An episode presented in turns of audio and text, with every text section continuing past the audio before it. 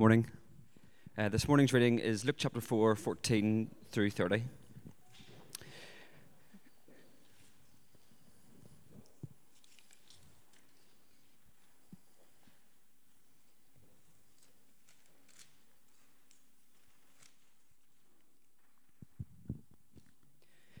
And Jesus returned in the power of the Spirit to Galilee, and a report about him went through all the surrounding country, and he taught in their synagogues, being glorified by all. And he came to Nazareth, where he had been brought up. As was his custom, he went to the synagogue on the Sabbath day, and he stood up to read. And the scroll of the prophet Isaiah was given to him. He unrolled the scroll and found the place where it was written The Spirit of the Lord is upon me, because he has anointed me to proclaim the good news to the poor. He has sent me to proclaim liberty to the captives and recovering sight to the blind, and to set at liberty those who are oppressed, and to proclaim the, the year of the Lord's favour. And he rolled up the scroll and gave it back to the attendant and sat down, and the eyes of all the synagogue were fixed on him. And he began to say to them, Today this scripture has been fulfilled in your hearing. And all spoke well of him and marvelled at the gracious words that were coming from his mouth. And they said, Is not this Joseph's son? And he said to them, Doubtless you will quote me this proverb Physician, heal yourself. What we have heard you did at Capernaum, do here in your hometown as well. And he said, Truly I say to you, no prophet is acceptable in his hometown. But in truth I tell you, there were, there were many widows in Israel in the days of Elijah, when the heavens were shut up for three years and six months, and a great famine came over all the land. And Elijah was sent to none of them, but only to Zarephath in the land of Sidon, to a woman who was a widow. And there were many lepers in Israel in the time of the prophet Elisha and none of them was cleansed, but only Naaman the Syrian. When they heard these things, all the synagogue were filled with wrath. And they rose up and drove him out of the town and brought him to the brow of the hill on which their town was built, so that they could throw him down the cliff. But passing through their midst, he went away. This is the word of the Lord.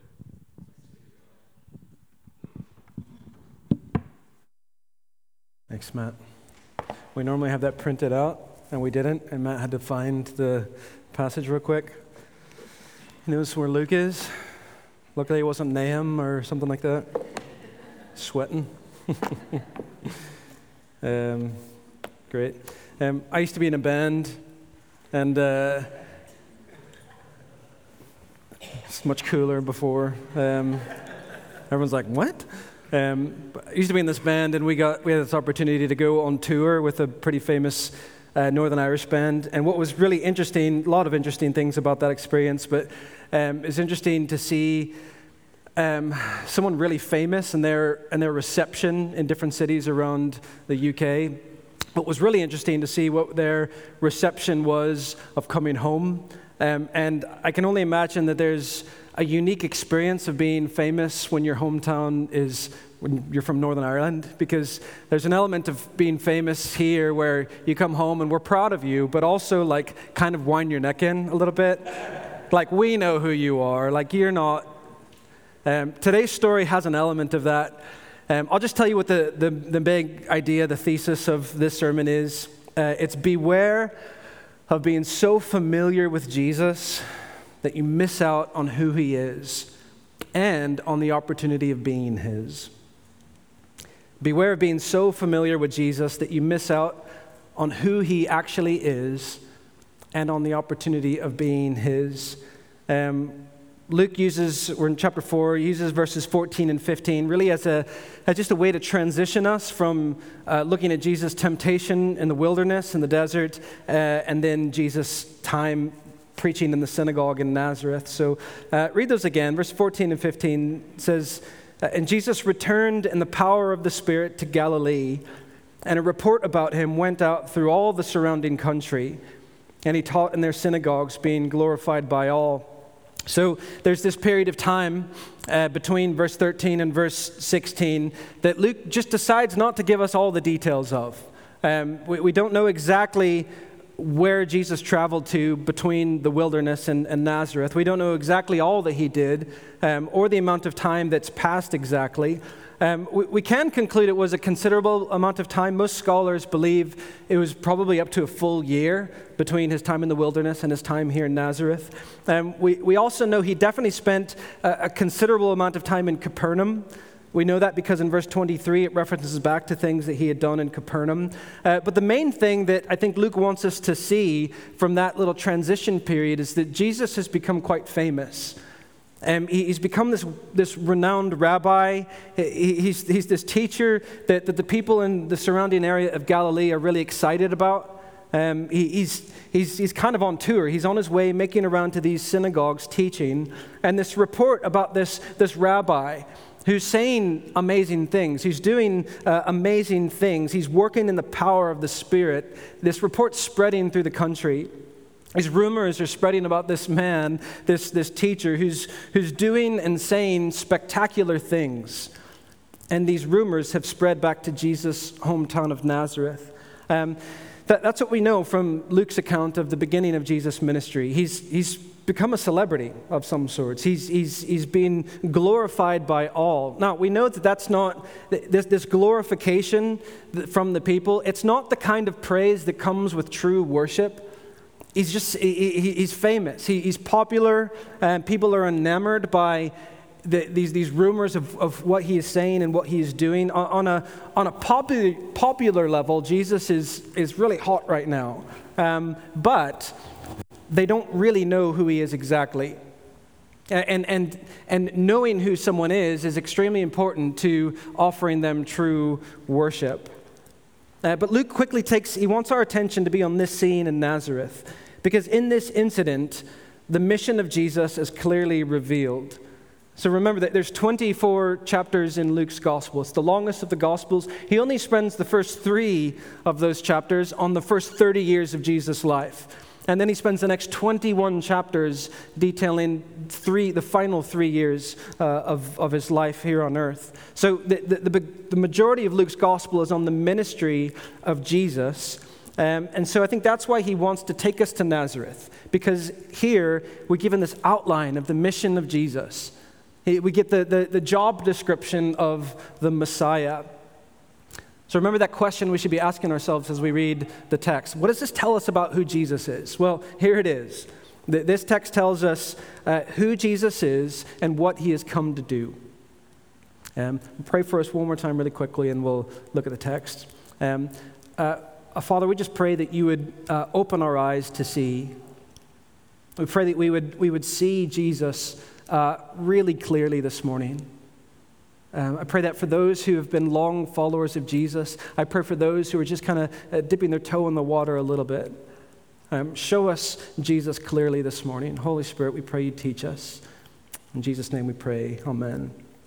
So, verse 16, Jesus has come to Galilee in the power of the Spirit. He's, he's making his way through the countryside. He's teaching in the synagogues. He's performing miracles. He's doing spectacular things. And this report about him is spreading through the country.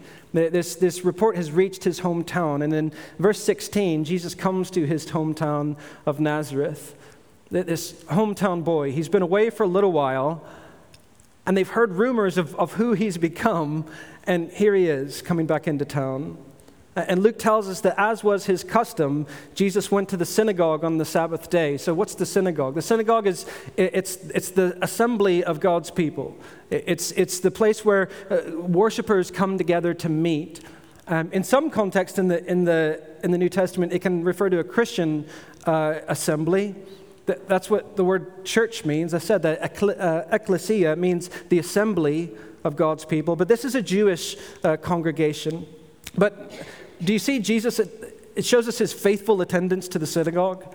Um, he, he, he, Jesus was a churchgoer. Jesus, it was important to him to be with God's people when they gathered for worship. So, just as a wee side point, if you think that you can, uh, you, you, can kind of know God without needing to be with his people, Jesus, let me gently remind you, Jesus would, would disagree with you.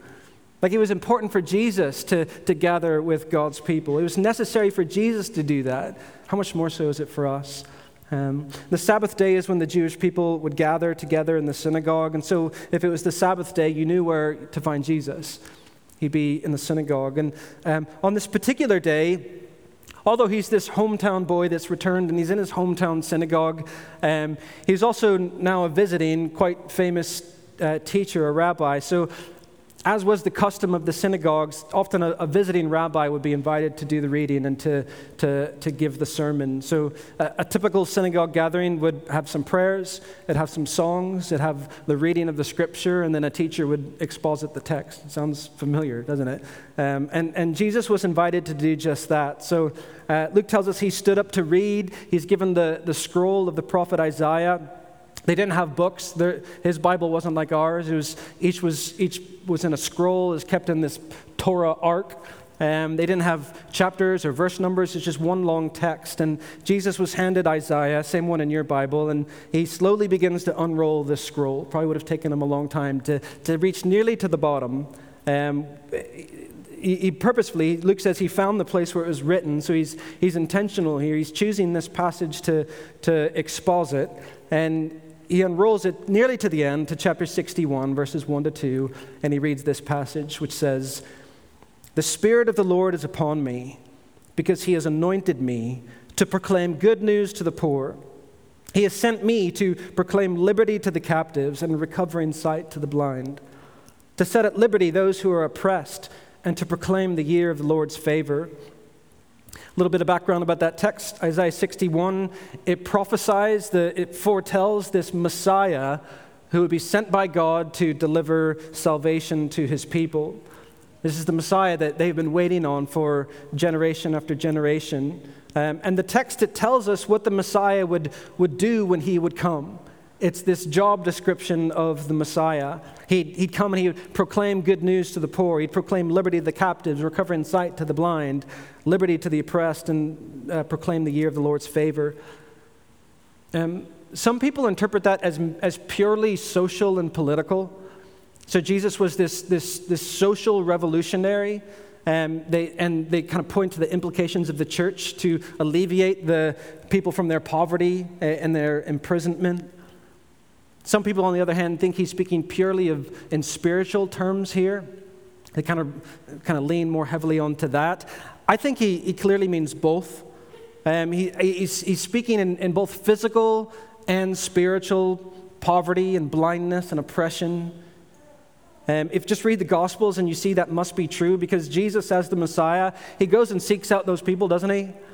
He goes to the poor. He, he goes to the hungry. He gives physical sight to, sight to the blind. He aligns himself with the poor, with the marginalized, with the oppressed. Like Jesus is for those people. You get to the, the book of Revelation and you see when Jesus returns again to, to bring the fullness of God's kingdom on earth, he does away with all those things, doesn't he? There is no more sickness. There is no uh, uh, poverty. There's no more imprisonment. There's no more oppression. There's no more tears. That's Jesus' goal. He comes for the renewal of the earth. But what does the earth need renewing from? What's the problem? Well, Genesis 3 tells us the problem is sin. Like all of the, all of the sickness, all the poverty, all the oppression, it's, the, its cause is sin. Sin is the, the, the root problem here. And so Jesus, the Messiah, he, he comes to undo all the effects of the sin, but he does that by going straight to the root of the problem. He, he was anointed to proclaim good news to the poor, not just the, those who are in, in physical poverty, but those who are poor in spirit, those who are numbered with the brokenhearted those who are poverty stricken spiritually. That was the center of the task of the Messiah that was promised by God. He would come to console the brokenhearted. Remember what Simeon said? He was waiting on what? The, the consolation of Israel. He's waiting on, on the comforter of God to come and, and comfort his people.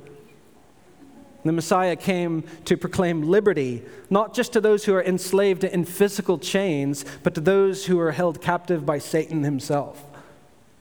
Those who are in bondage to sin, slaves to the power of evil. And that's everyone.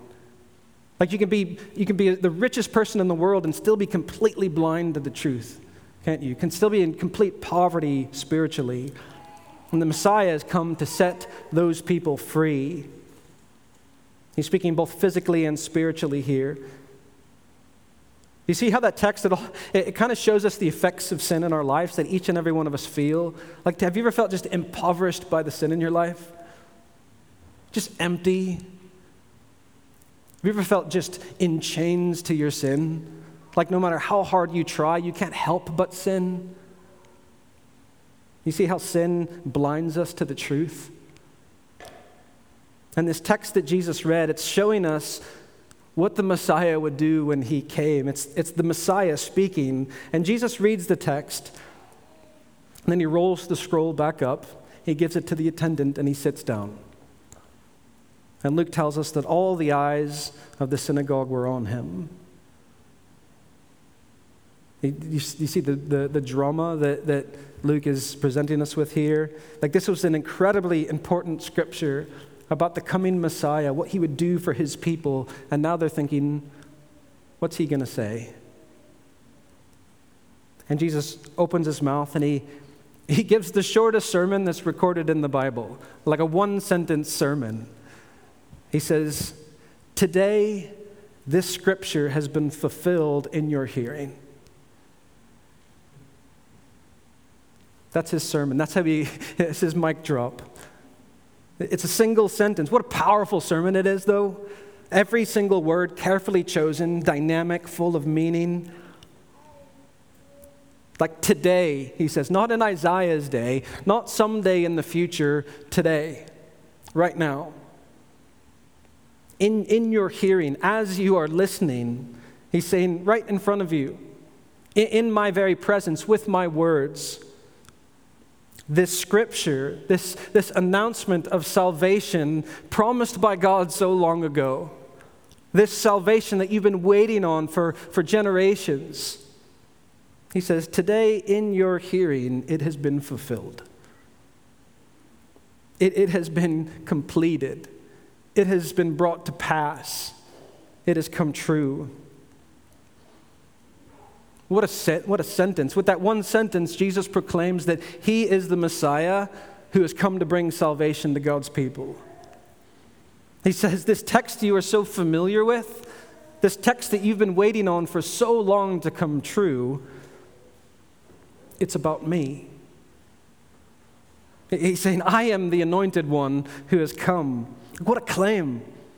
What a proclamation. And for us readers of Luke's gospel, like we've been, we, we kind of get the whole thing laid out in front of us. We, it seems obvious, right? Like he's made it clear as day. Jesus, he said to Mary, he's conceived by the Holy Spirit. You saw that last week at his, at his baptism, the Holy Spirit descending on him. He says it in verse 14. He comes to Galilee in the power of the Spirit. So for us, when he begins to read that text about that Messiah, the Spirit of the Lord is upon me because he has anointed me. We're like, like you know that Leonardo DiCaprio meme where he's like holding his drink, he's pointing at the. T- uh, it's like that's that's he's that's that's Jesus. That's that's what he's talking about there. It's obvious. Even that word Christ, the, the word Christ, it's the Greek translation of the Old Testament word Messiah, and it literally means the anointed one. Jesus Christ, the anointed one. He's been anointed with the power of the sovereign God. Anointed to do what? To proclaim the good news. The, the Messiah was anointed by the Spirit of God to come and preach. That was his primary purpose. He, he comes to give sight to the blind. He comes to set the captives free. He comes to, to liberate the oppressed. Yes, but how does he do that? By preaching. The, the anointed Messiah, he preaches, he proclaims the good news, he comes and uh, announces the arrival of God's kingdom. And Jesus is saying, That text is about me. I'm the one who comes with the power of God to proclaim good news to you in your poverty, to you in your, your blindness, to you in your oppression and your captivity. Verse 19 would have been so special for them to hear.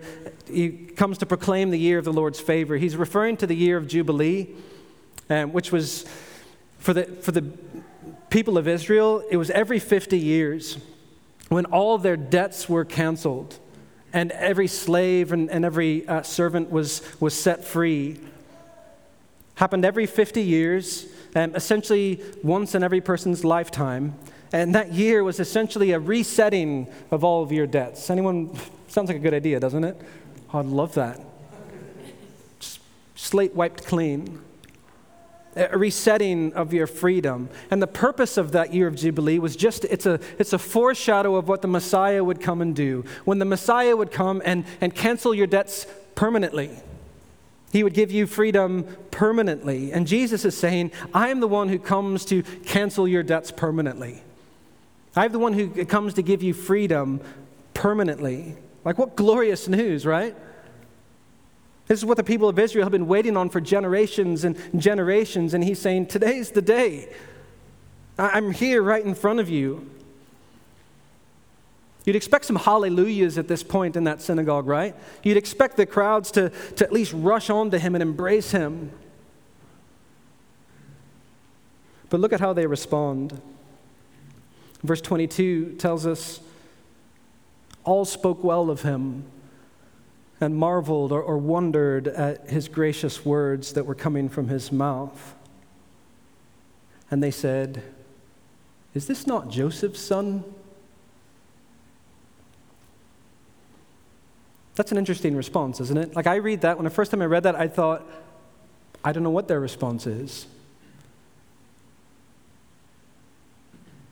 It seems positive at first, doesn't it? They spoke well of him. It's positive. Everyone wants to be spoken well of. They seems they, they they're respecting what he said. They marveled at his words, which is positive. It's this astonishment. It's this wonder at what he's just said. It's not that they don't understand what he just said. And there's other times when Jesus says something and they don't get it. This isn't one of those times. He's made it crystal clear. He is the, this, this claim that he is this long awaited Messiah. So they marveled. But what did they marvel at? Not at him, not at his, his presence, just at his words. They marveled at his claim. And then they start whispering to each other, like, this is amazing, but isn't this Joseph's son? You see, they, they knew Jesus. This is the Jesus who grew up down the street. This is Joseph's son, the builder. He's probably been in some of their homes to fix a door that was creaky or wouldn't shut properly. They were so familiar with him, but they've heard some amazing rumors about him lately, about him saying and doing some incredible things. So they're, hmm. This was their response. They're smiling, they're speaking well of him, but this is Joseph's son. You see, they, they enjoyed the sermon, but they didn't see the Savior. They, they think Jesus is a nice preacher, but the problem is they're too familiar with him. All they see is Joseph's son. They completely miss the, the amazing fulfillment of the scripture, and all they see is a, a hometown boy who is made good. On the surface, there seems to be a, a positive response, but underneath, there's disbelief.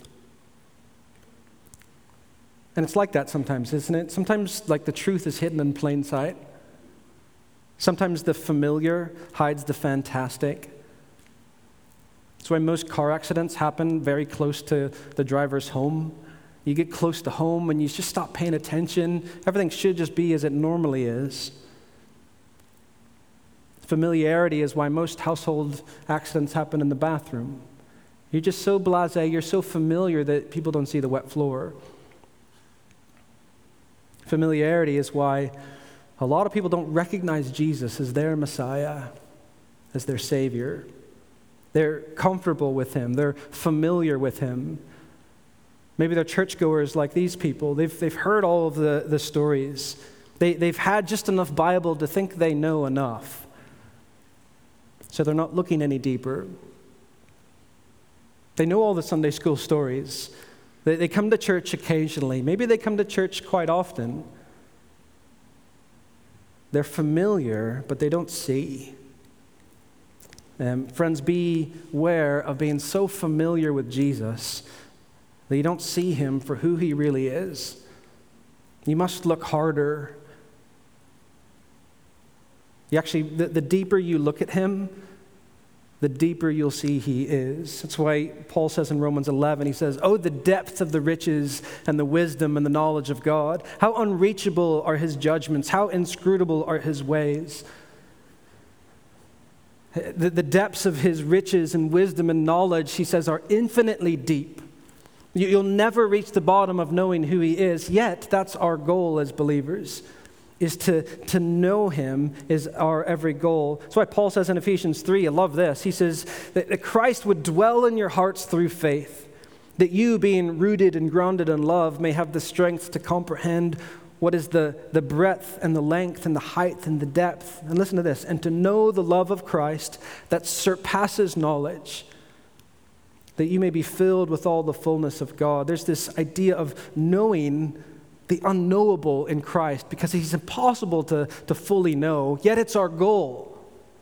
Knowing Jesus fully and deeper and deeper, it should be the number one goal of each of us every single day. And beware of thinking that you've got him figured out. You know who he is. He's Joseph's son. Beware of being so familiar with Jesus that you completely miss out on who he really is. How much does that speak into our specific, like Northern Irish Christian culture? Like everyone knows Jesus. Everyone's been to church, everyone's familiar with him. We've all heard the stories. Friends, I think this text tells us it's, impo- it's entirely possible to be so familiar with Jesus and still not recognize him for who he really is. You can be like these people who enjoyed the sermon, but they didn't see the Savior. This isn't this Joseph's son. And in verse 23, Jesus being his divine self, he sees their unbelief. You see, Jesus sees them even though they don't see him. He knows that they don't fully believe. And in verse 23, he anticipates what they will say to him. And he says to the crowd, Doubtless you will quote to me this proverb Physician, heal yourself. What you did in Capernaum, do here in your hometown as well. Did you catch that? They're, they're thinking, prove it. Like, if you are the Messiah, prove it. Do something spectacular. Can't help to think back to the temptation in the wilderness. That's the same temptation that Satan gave Jesus. If you are the Son of God, do something. Can't help but to think forward to that moment when he's hanging on the cross and the religious leaders mockingly say, He saved others. Let him save himself if he is the real Messiah. It's almost like Jesus is saying, There's a day coming when you're going to tell me this. But right now, what they wanted him to do in Nazareth, his hometown, is what he did in Capernaum. They want him to put Nazareth first, to minister here they want him to prove himself by working miracles and, and putting them first. You see, their, their response is pride and unbelief. It's a response of self importance and entitlement. They, they believe themselves to be the insiders. Like, Jesus, we know you. You, you grew up in our midst. You owe us this. Do, you, do your spectacular things here. And in verse 24, Jesus, he finds no honor in their response. They're not going to honor him here. And familiarity breeds contempt. To them, he's always just going to be Joseph's son. He might be a fantastic teacher now. He might maybe do spectacular things, but he's just Joseph's son. They're right, he is Joseph's son, but he's also God's son. They're missing something there. He, he's the Messiah. Do you see how they're, they're not saying anything untrue about him? They're half honoring him by speaking truth about him, but they failed to see how they're actually dishonoring Jesus. It's dishonoring to him to call him something less than he really is. Like Muslims, they honor Jesus by worshiping him as, uh, uh by uh, honoring him as, as, a, as a great prophet. But they deny him, they dishonor him by denying that he is the Son of God. Hindus honor Jesus by worshiping him as one of a thousand gods, but they, they dishonor him by not seeing that he is the one true God and that the others are false idols. And some people think they honor Jesus by saying he's a great moral teacher, but they dishonor him by refusing to see him as the Savior of the world. So in verse 15, there was, there's kind of this glorification of him. But you can't do that if you don't fully see who he is. You see, to truly honor and worship Jesus, you have to receive him as he really is as the Messiah and the Son of God, who alone rescues sinners from God's wrath. And he makes those same sinners righteous in God's sight. You see, there's a difference. It's not really about accepting Jesus, it's about receiving Jesus. We often use that phrase I've accepted Jesus as my Savior. It doesn't really matter if you've accepted him. What matters is if he's accepted you. You see what I'm trying to? The, the, the better way to put it is have you received Jesus? You see the difference in accepting, receiving Jesus? It's not exactly the same as accepting him. Accepting someone is to tolerate them. It's to kind of like, you're, you're welcome here. That's different from receiving them. Receiving someone is to embrace them for who they really are. And the people in his hometown, they're not receiving him for who he really is. And Jesus sees and he knows it in their heart. He knows what they're thinking. Do something if you're the Messiah. This is your hometown. And look at Jesus' response to them. Verse 24, Jesus says, Truly I say to you, no prophet is acceptable in his own hometown. And then he quickly gives them two stories that they would have known from the Old Testament to illustrate that point. Verse 25 says, he says, But in truth, I tell you, there were many widows in Israel in the days of Elijah when the heavens were shut for three years and six months, and a great famine came over all the land. He's saying, Do you remember that story? And Elijah was sent to none of them, but only to Zarephath in the land of Sidon. That's the first story. Verse, the second story verse 27, and he says, And there were many, pro- many lepers in Israel in the time of the prophet Elisha, and none of them were cleansed, but only Naaman the Syrian. We don't have time to unpack those stories completely, but all you need to know is Elijah and Elisha were, were prophets from God, and in both of those stories, neither of them were sent to, to help God's people, Israel. They were sent to the outsiders, Gentiles. Sidon and Syria were Gentile lands. And Jesus is saying, just like Elisha and Elijah were, were rejected by Israel, so you are rejecting me. And he's saying the result of both of those stories, that God's salvation passes over Israel and goes to the Gentiles instead, the outsiders, that's what's going to happen to you. Because you aren't receiving me for who I really am. Listen, when it comes to the Old Testament, when it comes to Abraham and his descendants as God's chosen people, it was always God's intention to, to, to, to bring in the outsiders. God's intention was always to save people from every nation, from every ethnic group, every language group, not just Israel, okay? Remember, Paul explains to the Romans that the Gentiles have been grafted into God's salvation because the Israelites have been broken off. That's, that's what Jesus is preaching here that Israel is being cut off because they are rejecting Jesus as the Messiah, but the Gentiles are being brought in. He's saying God's salvation is for all people now. It's for, it's for all nations. It's for everyone who will receive me as their Lord and God. And these hometown Nazarenes, they aren't receiving him. So he'll go to others who will be brought in. It's an incredibly offensive message to them. These, these self important, entitled people in the synagogue are offended. Friends, where are you in this story? Perhaps you've been brought up in church like these people have, were raised in the synagogue. Like we can know the language of the church. We, we can know the culture and the rituals of the church, but still not know Jesus. I think this Jesus sermon, it's aimed at nominal believers.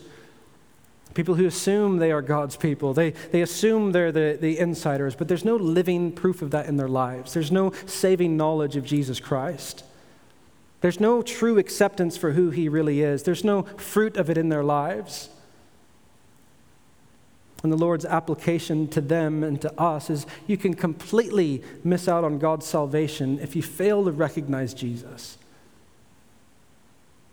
That's why Jesus in the Sermon on the Mount, Matthew 7, he says that terrifying thing.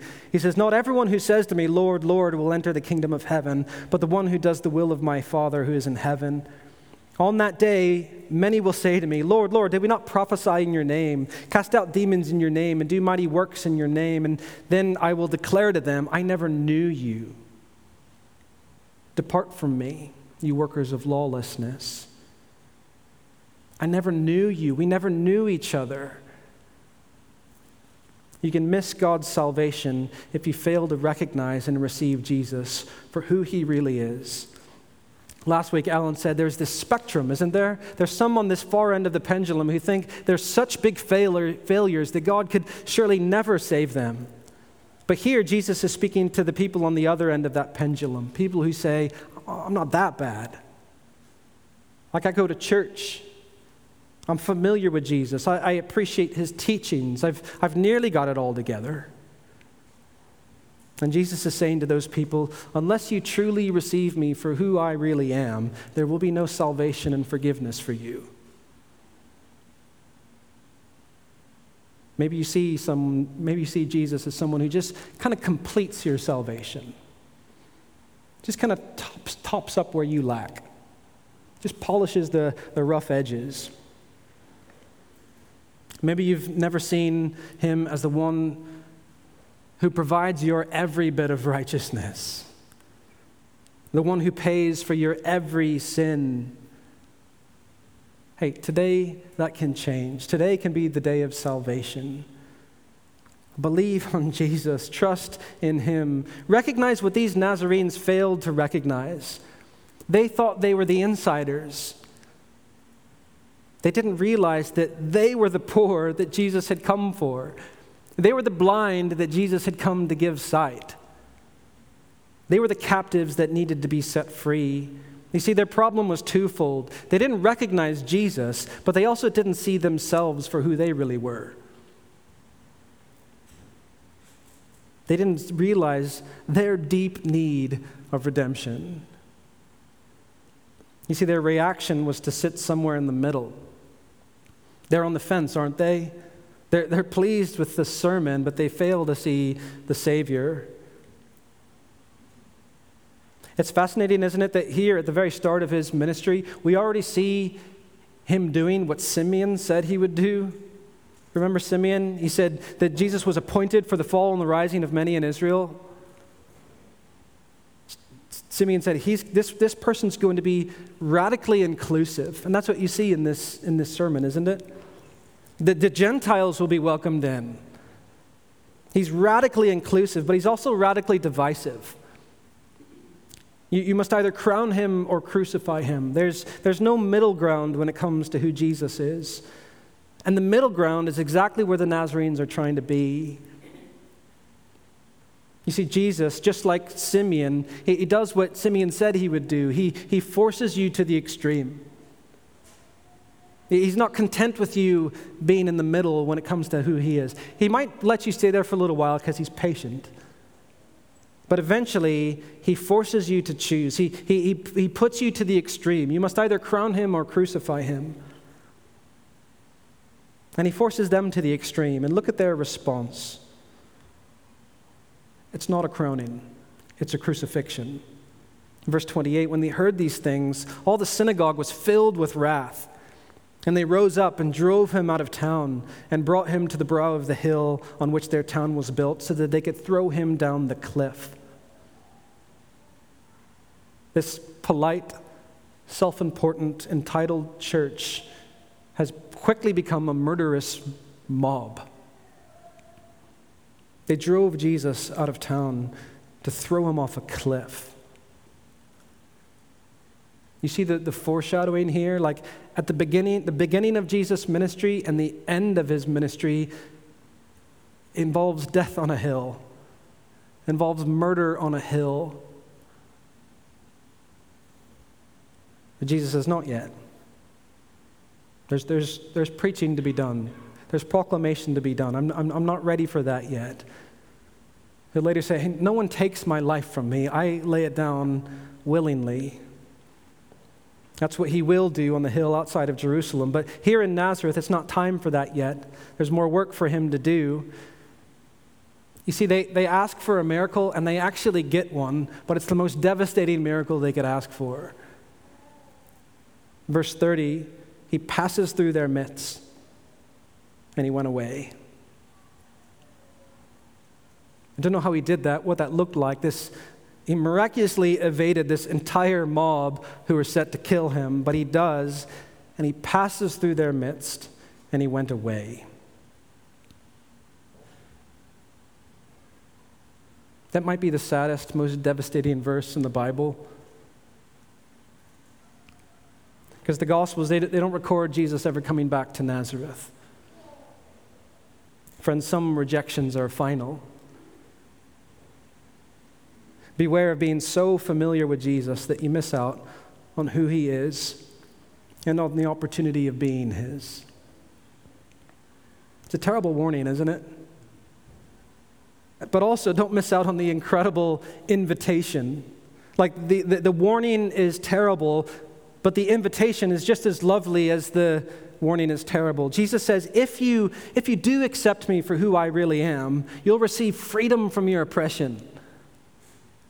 You'll receive liberty from your sin and from your guilt, from your shame. You'll receive true sight so that you're no longer fumbling through life. You'll receive acceptance into my family. Isn't the invitation to this passage just as lovely as the consequences are terrible of the warning?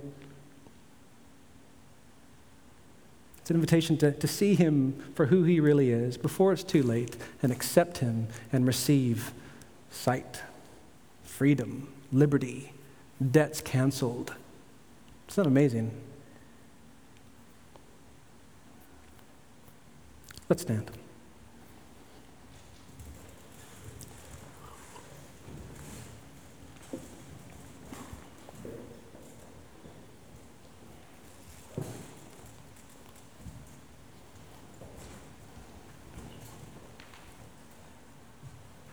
And Father, we just thank you for your word. It is living and active, and it can just slice us open. It can cut us to the core. Um, so, Father, we thank you for um, a rebuke that might be needed. Lord, we just confess, we, we often do um, try to exist in that middle ground. Familiar with Jesus, accepting kind of some things about him, but it, it, never really affects us. We never really truly embrace you for who you are. Um, Lord, forgive us for when we are lukewarm. Lord, I pray that that, that rebuke would, uh, would lead to repentance. Um, Lord, thank you just for the, the picture of your kindness, Jesus.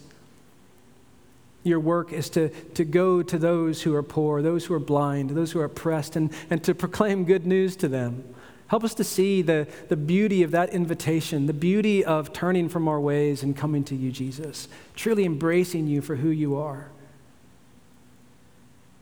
Lord, thank you for the invitation to be part of your family, to be called yours forever. Lord, may that good news um, just kind of burst in our souls today maybe be reminded, maybe for the, the first time or maybe for the, the, the thousandth time, of the, the, the glory, the beauty of what you've invited us into. Father, I just pray that that would take root in our lives, that our, our number one goal would be to know you in Christ.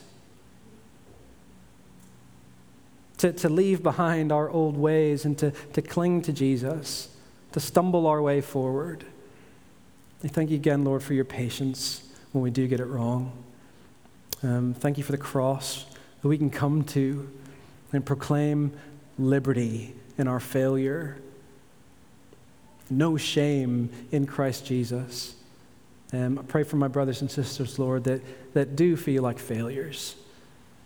That do feel like, oh, I have been completely lukewarm, Lord, may we see the glory of the truth in your cross.